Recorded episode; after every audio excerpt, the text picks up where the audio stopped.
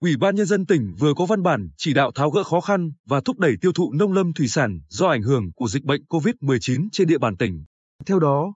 Ủy ban Nhân dân tỉnh yêu cầu Sở Công Thương chủ trì tuyên truyền, kết nối với Sở Công Thương các tỉnh, thành phố và các trung tâm thương mại, siêu thị, các thương nhân phân phối, nhà sản xuất lớn trên địa bàn tỉnh nhằm đẩy mạnh tiêu thụ hàng hóa nông sản, phối hợp với Sở Y tế, Sở Giao thông Vận tải triển khai công tác kết nối tiêu thụ sản phẩm hàng hóa nông lâm thủy sản khó tiêu thụ từ các địa phương nằm trong vùng dịch COVID-19 về tiêu thụ trên địa bàn tỉnh, vừa tạo điều kiện thuận lợi cho các tổ chức cá nhân thu mua, tiêu thụ nông sản và lưu thông kịp thời vừa đảm bảo công tác phòng, chống dịch theo quy định, phối hợp với các cơ quan,